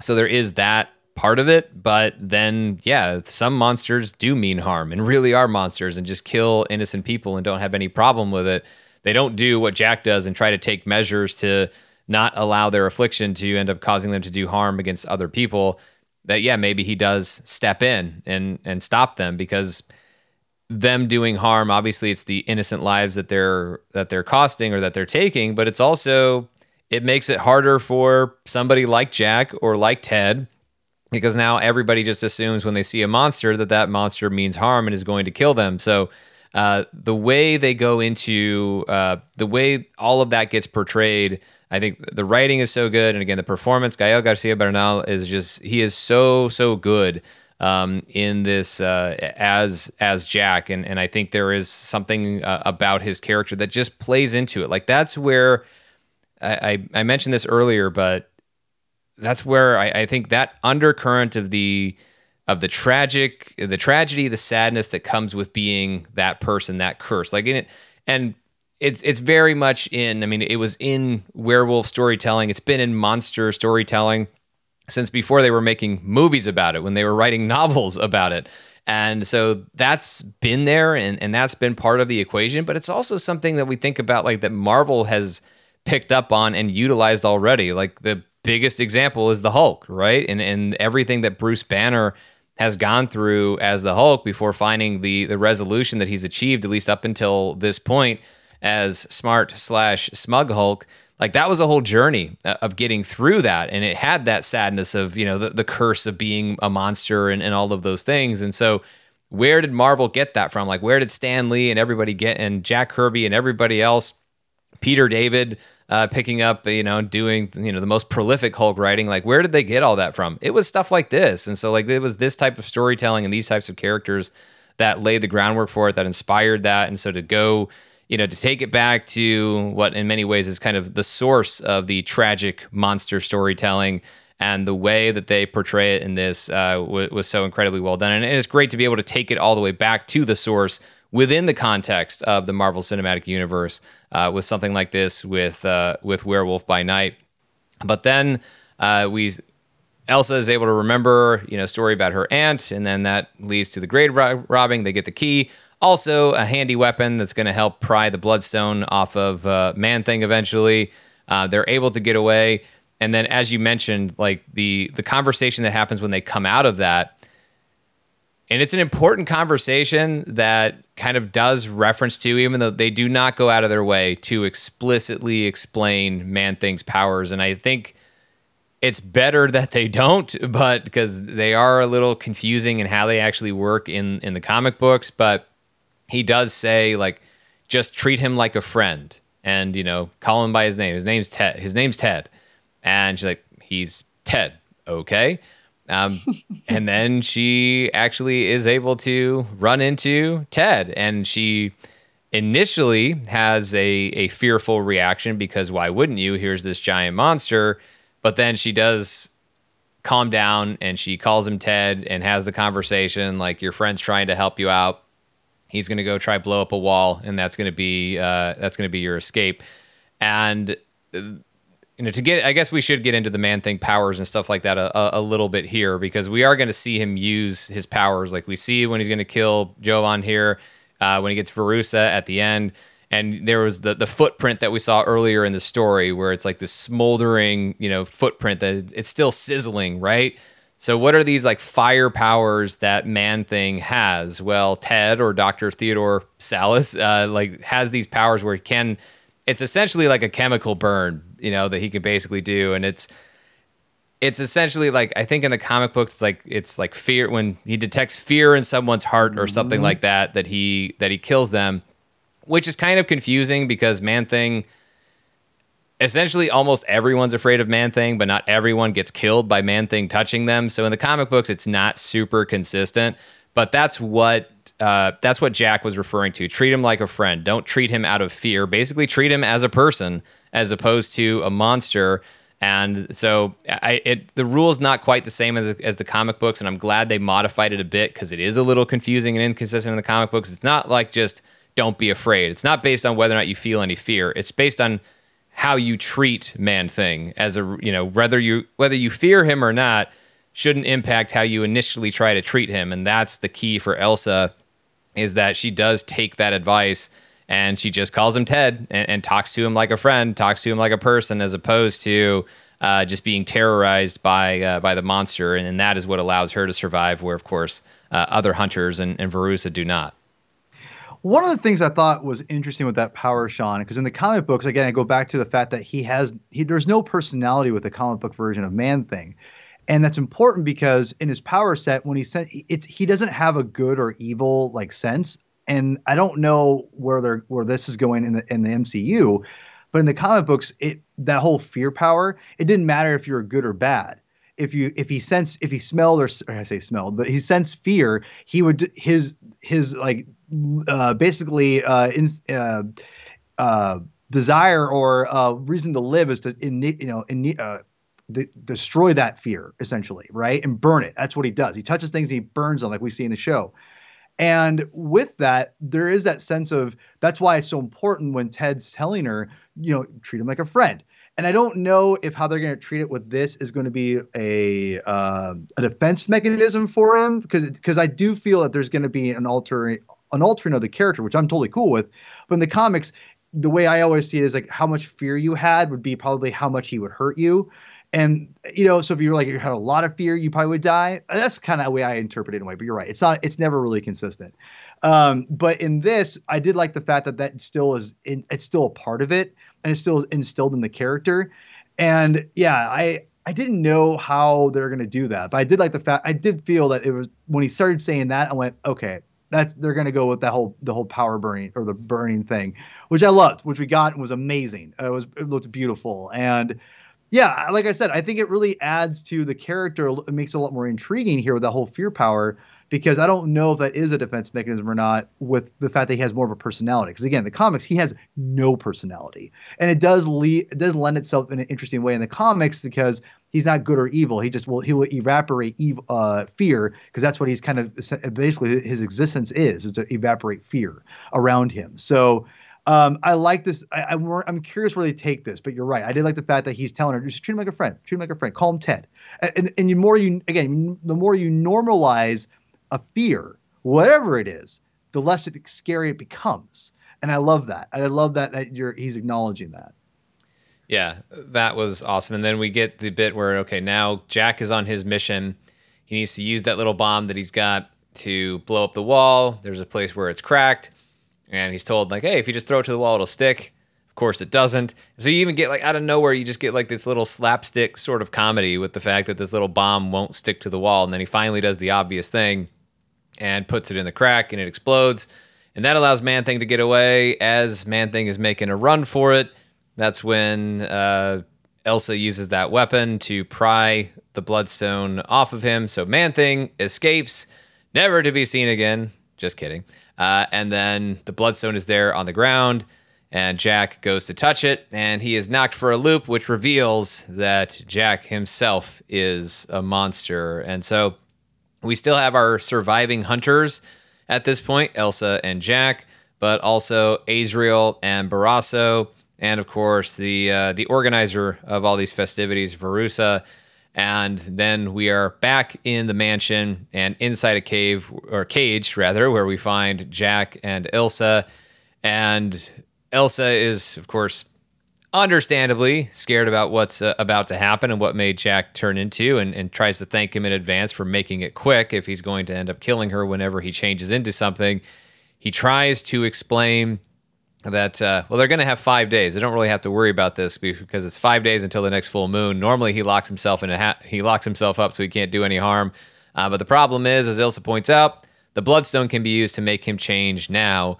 But before we even get into that i just again these little quiet conversations and we get that perspective of of jack. And this is where again the, the performance is so good whereas he's kind of explaining like he doesn't this is who he is. The person that Elsa is talking to, Jack, that is who he is, not the monster. Like he can't help that side of himself that that happens when there's a full moon. So he does take these measures to prevent himself from doing harm to others because he doesn't want to. He has no intention or no desire to do that whatsoever. This is just this thing that he is cursed with. And I I like giving Jack the opportunity to really explain that because as he's explaining himself that's also what fuels like the empathy that he has the understanding that he has like that he his assumption when he sees another monster is not the same as anyone else's assumption when they see a monster. Like their assumption is that this is a monster who means to do who who is soulless and means to do harm whereas Jack when he first sees a monster is maybe under a different assumption that this may be somebody just like me um, and who is not soulless, who doesn't want to do anyone any harm, but is has this thing that they ab- about themselves that they absolutely cannot control. But that's not the real person. So he's looking for something else underneath. He found that in Ted. Presumably, he's found that in other monsters. Sometimes maybe he has found nothing underneath, or what he did find underneath uh, was just as terrible, if not worse. And that's maybe where the hundred kills come from.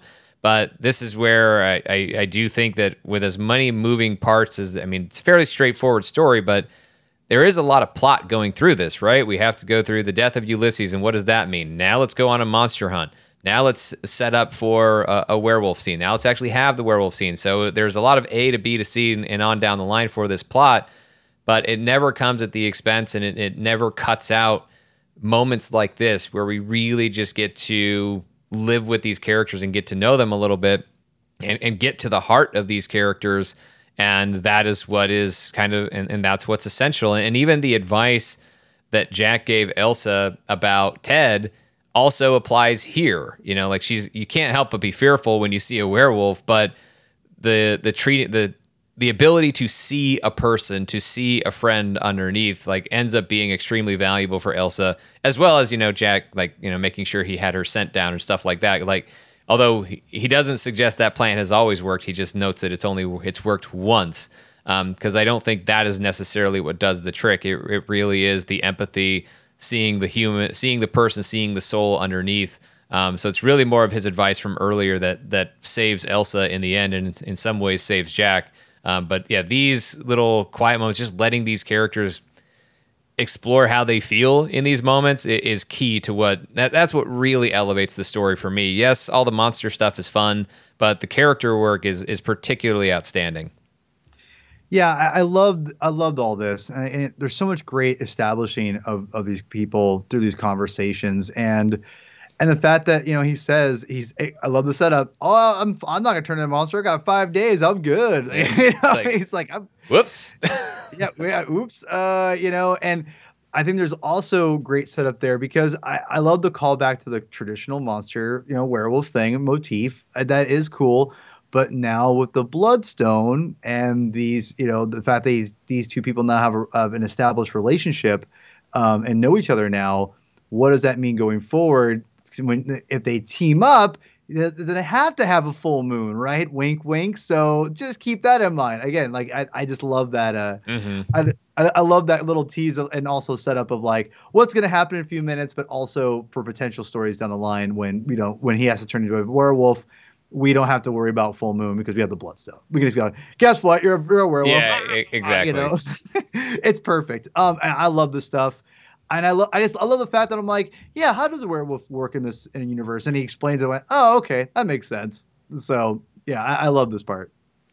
Yeah, that stuff was great, and then we get, uh, of course, we get Varus and everybody else walking out in their goofy cloaks and masks and whatever. It's you know a little it's a little too eyes wide shut for me, but I'm just like, whatever.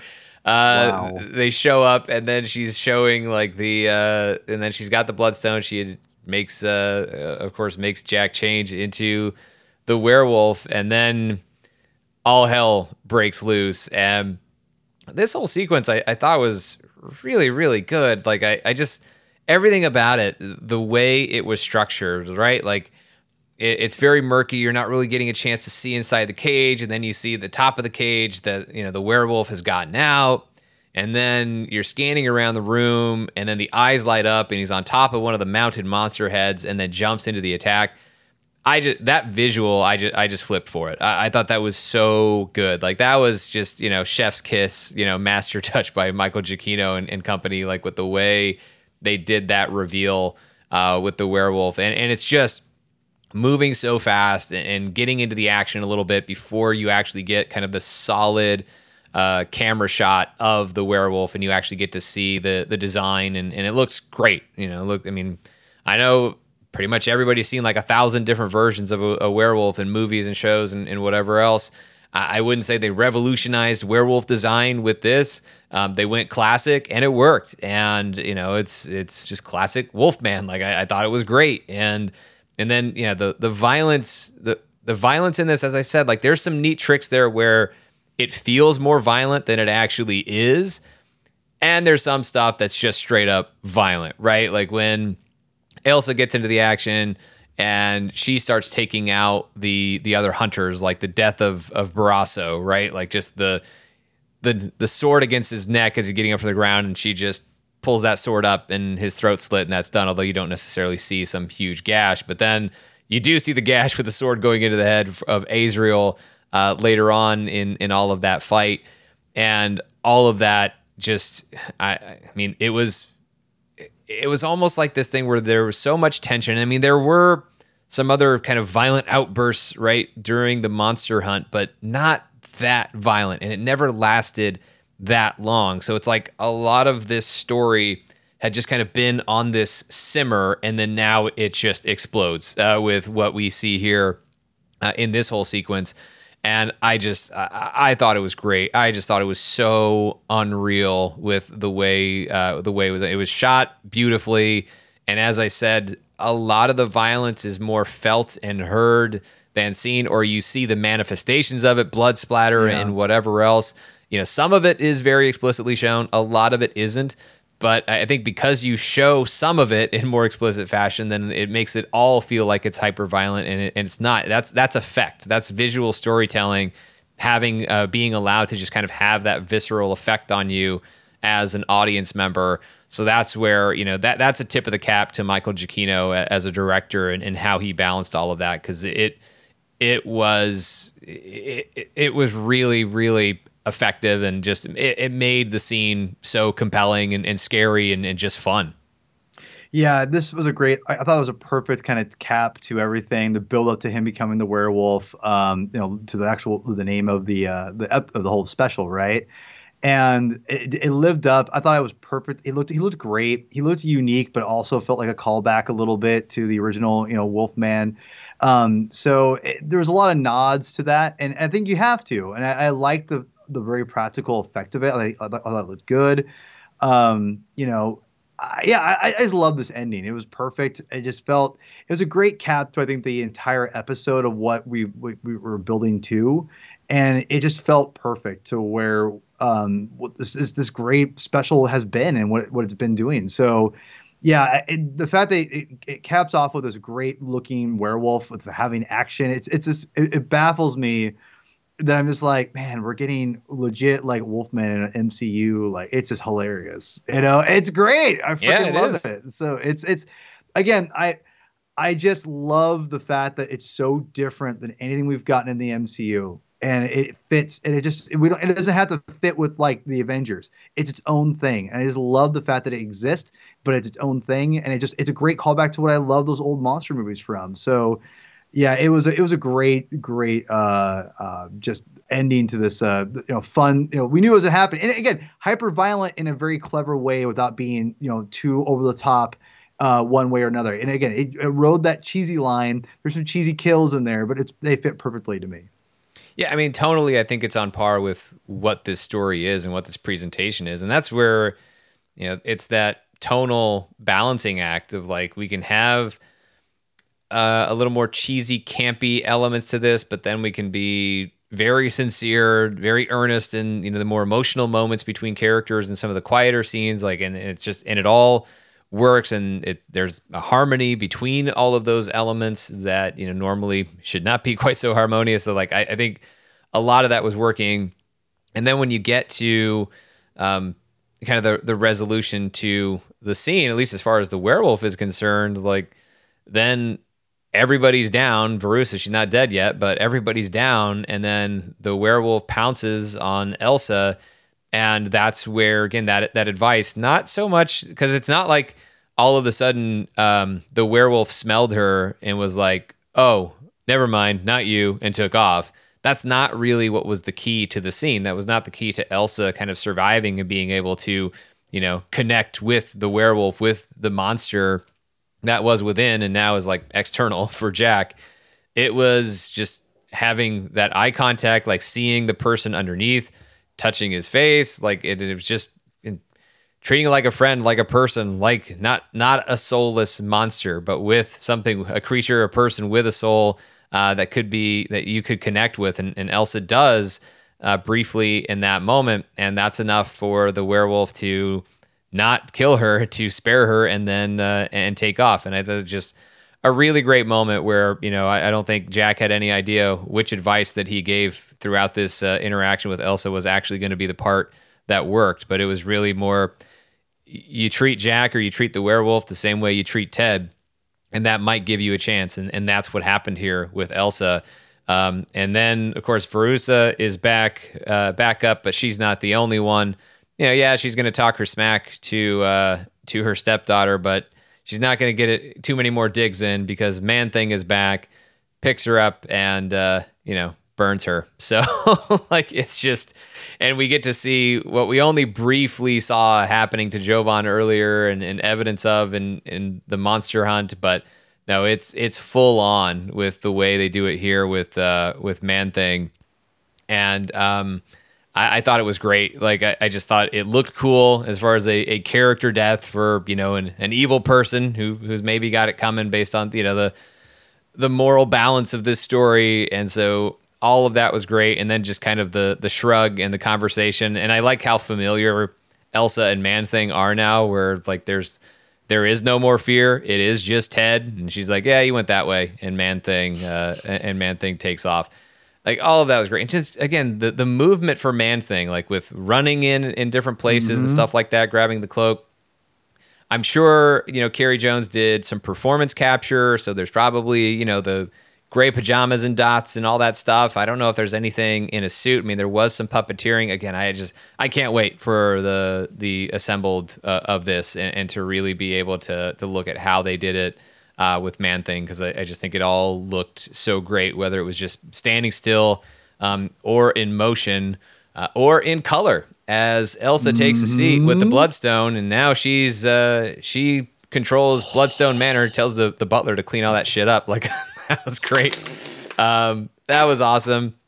And then as we get like Wizard of Oz somewhere over the rainbow playing as we transition into color, and that just felt like its own kind of homage, right? Like you mm-hmm, know, to the era, the, wizard, yeah. yeah. to the era. And Wizard of Oz, the transition from black and white to color Yep. and, and very technicolor looking uh, with the way that uh, that it's presented. It's not color as we normally see it now in, in modern uh, visual presentation. Uh, it was that kind of classic look. So it was still designed by the era, and I liked all the other things they did that we you know that we haven't mentioned before.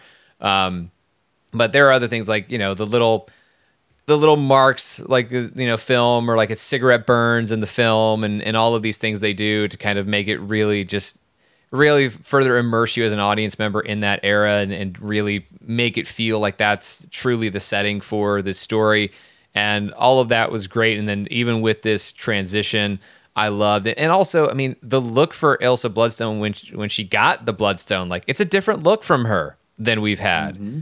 And so like she's been this character who's been very very formidable and vulnerable, but this looks like a different side of her. And I'm not saying like, oh, she now looks evil, but she certainly looks uh, sure of herself in a way that she didn't quite look uh, in other parts to this. And so, her having the bloodstone, what does that mean? Um, I, I do not know, but I absolutely, besides like, yeah, automatic werewolf transformations for team ups. Yeah, you got that part. but uh, what else does it mean? I don't know. I, I just can't wait to see uh, what's next for her. And I'm also excited to see what's next for Ted and Jack, even if it's just getting sushi. I love that, like, Man Thing took the time to grab one of those cloaks on his way out of the mansion so that that way his buddy, the werewolf, would have something to wear and keep warm uh, when he transformed back uh, into a human as Jack. Um, that was great. And Man Thing, like, it's like, okay, you can make it look perfect with the design in, in black and white and whatever, but how's it going to look when we actually see that green?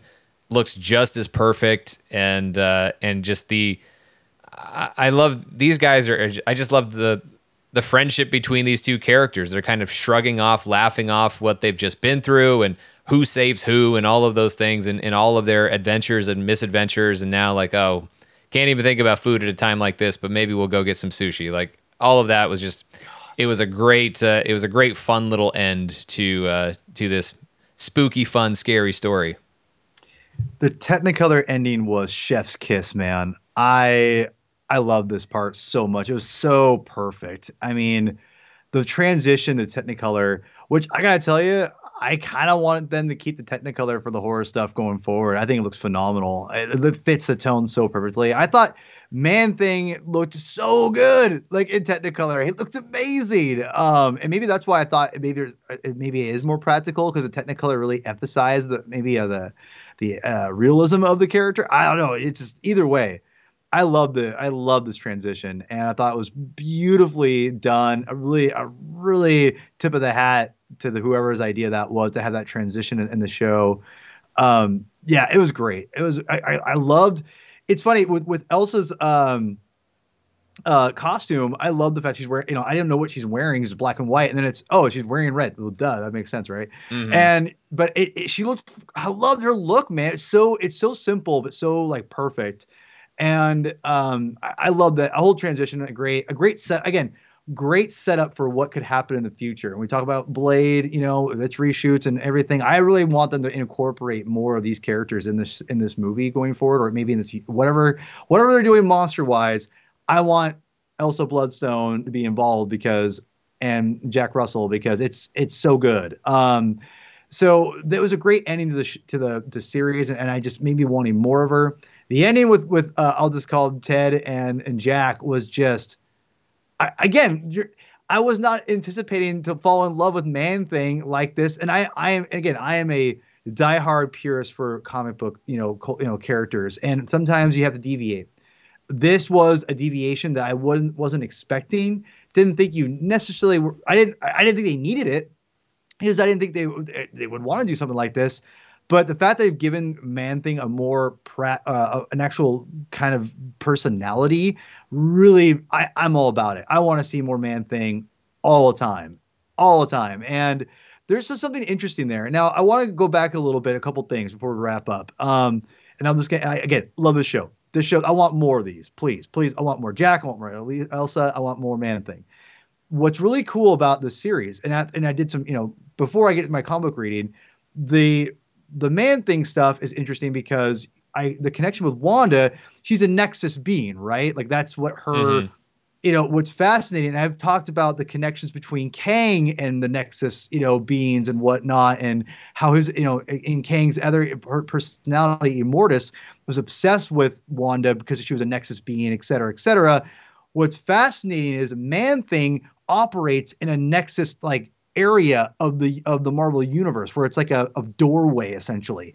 So he's kind of like a guardian also of the Nexus doorway of like this one like uh little like like a, a triangle what not um doorway yeah it's like a doorway dimension doorway essentially of the nexus where he exists so there's just a lot of he has this really weird connection with that uh, also so there is like the fact they've introduced wanda uh, Kang and slash who uh, Mortis, I'm, I'm, sure is coming too. I'm pretty sure. Uh, and then now with Man Thing, there's that Nexus thing that's going to come around. They're going to be using somehow, some way. So Man Thing could show up, I think, in cameo only, but in some way with that whole Nexus, you know, with maybe Kang's Dynasty. Uh, I don't know.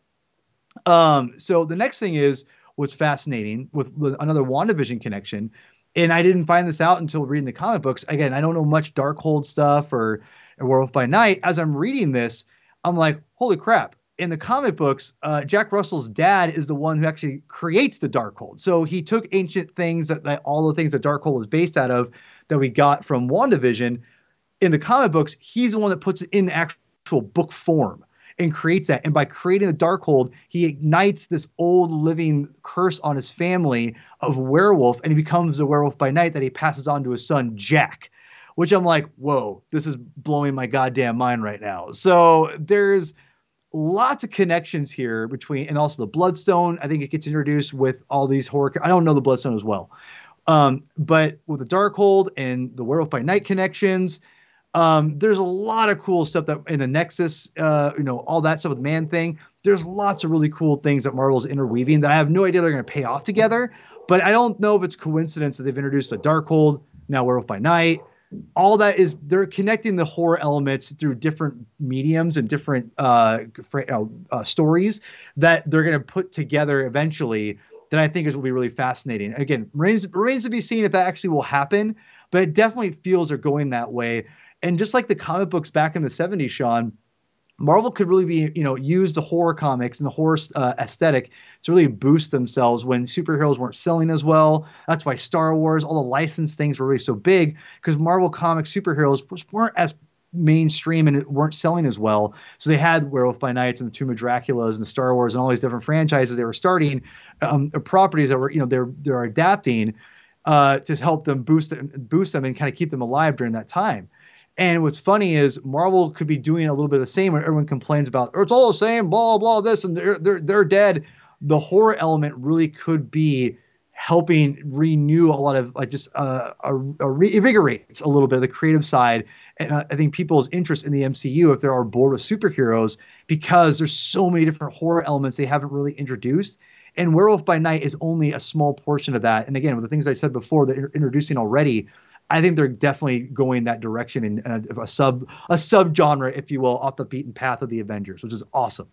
Yeah, I think they're definitely building out this supernatural corner of the MCU, and they haven't even necessarily been secretive about that. I mean, Kevin Feige has kind of acknowledged it in just other characters that have come to the forefront. I mean, obviously there's some of that that a lot of that that Wanda Maximoff lends herself to that that Stephen Strange lends himself to but then other characters that we know are on the way. And with Blade, uh, of course, I know we're not going to see Blade next year. It's going to be a little bit longer, but Blade is is going to be a part of that. Moon Knight certainly gets uh, a lot of opportunities to play in that space. Eventually, there's going to be some version of Ghost Rider in the Marvel Cinematic Universe, and so uh, and I'm still rooting for Robbie Reyes and, and, give if Charlie Cox gets to keep playing Matt Murdock, let's let Gabriel Luna uh, keep playing uh, let's let him keep playing Robbie Reyes. He did a great job on Agents of Shield, but uh, yeah, they're going to build a lot of this stuff out, and I think it does give them just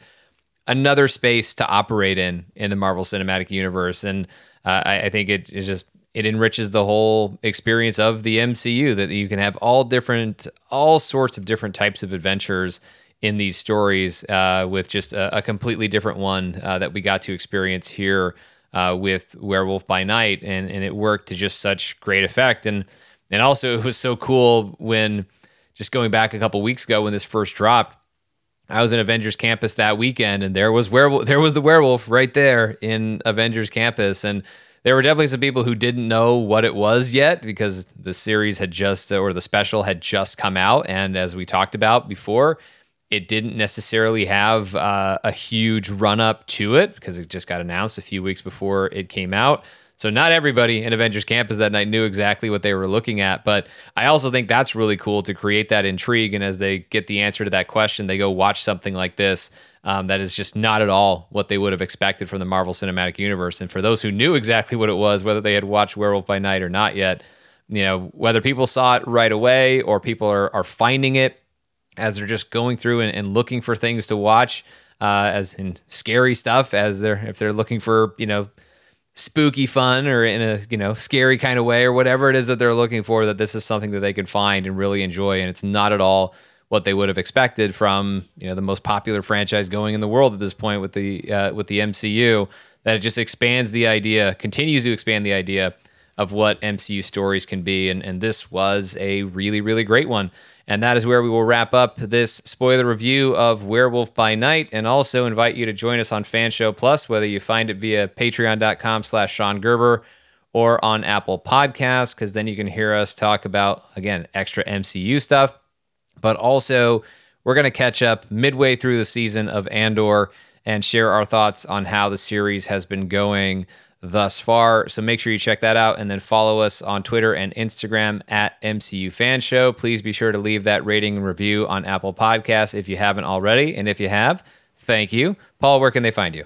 You can find me on Twitter at Hermann22 with two N's, aka P Thug. Please go and subscribe to my YouTube channel, The Comic Binge. We just uh, last week, we or a couple weeks ago, we just released a um, Black Adam kind of prep for you know for those who love superhero movies. The Black Adam came out this weekend, and we did a little comic book prep for people who want to get stoked for that. And if you after the theater too, if you get stoked, there's lots of great material that Chris breaks down for you. And we just also did a, a fun little review of the Spider-Man comic book. Uh, the short Halloween, which was written by Bill Hader and Seth Meyers from a while ago. Um, they're a lot bigger now, at least with us. Uh, Bill Hader is, but uh, it was a fun little, fun little, cute little book. We all break down and have a go to the end because I, I, for all you Batman fans, I saved something juicy just for the end for you all. So uh, go check that out, and uh, yeah, really appreciate it. I don't know. I don't know. I, am assuming that's some dig on the long Halloween, in, in which, eh, in which case, yes you, and no. In which case, I'll just reserve your right to be wrong. Um, but uh, thank you again for everyone for listening. We, again, as always, do appreciate it. Uh, you can follow me if you want to on Twitter and Instagram at Mr. Sean Gerber. So for Paul, I'm Sean. Thanks for listening. We'll see you next time.